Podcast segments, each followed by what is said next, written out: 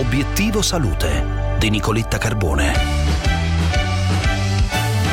Aumentando l'attività fisica e riducendo la sedentarietà si riduce il rischio di cancro al seno. Un'ulteriore conferma arriva da uno studio pubblicato sul British Journal of Sport Medicine che commentiamo insieme al professor Oreste Gentilini, primario dell'unità operativa di chirurgia della mammella e responsabile Breast Unit ospedale San Raffaele di Milano. Buongiorno professore. Buongiorno. Ci sono già numerosi studi che supportano un'associazione tra stile di vita fisicamente attivo e riduzione del rischio di tumore al seno e questo studio invece ha cercato di dimostrare un nesso di causalità tra esercizio fisico e riduzione dell'incidenza di carcinoma della mammella. Sono stati usati dei metodi statistici molto sofisticati, questa tecnica si chiama randomizzazione mendeliana, per cercare di eliminare insomma, i cosiddetti fattori di confondimento.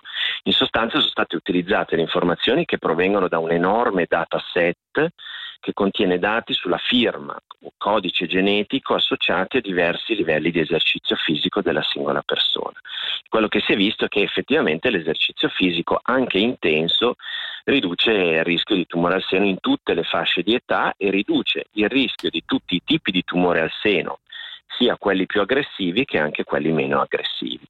Ora, credo che questi risultati non possano essere considerati ancora come definitivi sul nesso di causalità al netto dei metodi statistici molto eleganti ed avanzati, ma certamente insomma, mm, rappresentano un ulteriore tassello a supporto dell'esercizio fisico come robusta misura preventiva sia nella singola persona che anche su larga scala.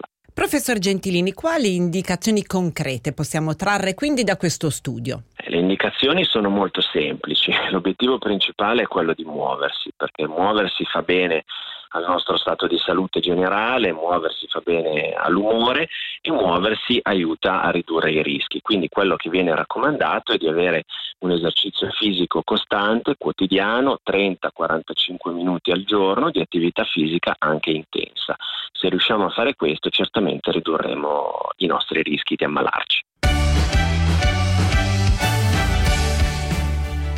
Vi ringrazio, per oggi è tutto, vi lascio a Melog e vi ricordo che sulla pagina Facebook di Obiettivo Salute Radio 24 continua lo speciale cervello, la parola alla ricerca. Oggi parliamo di sclerosi laterale amiotrofica.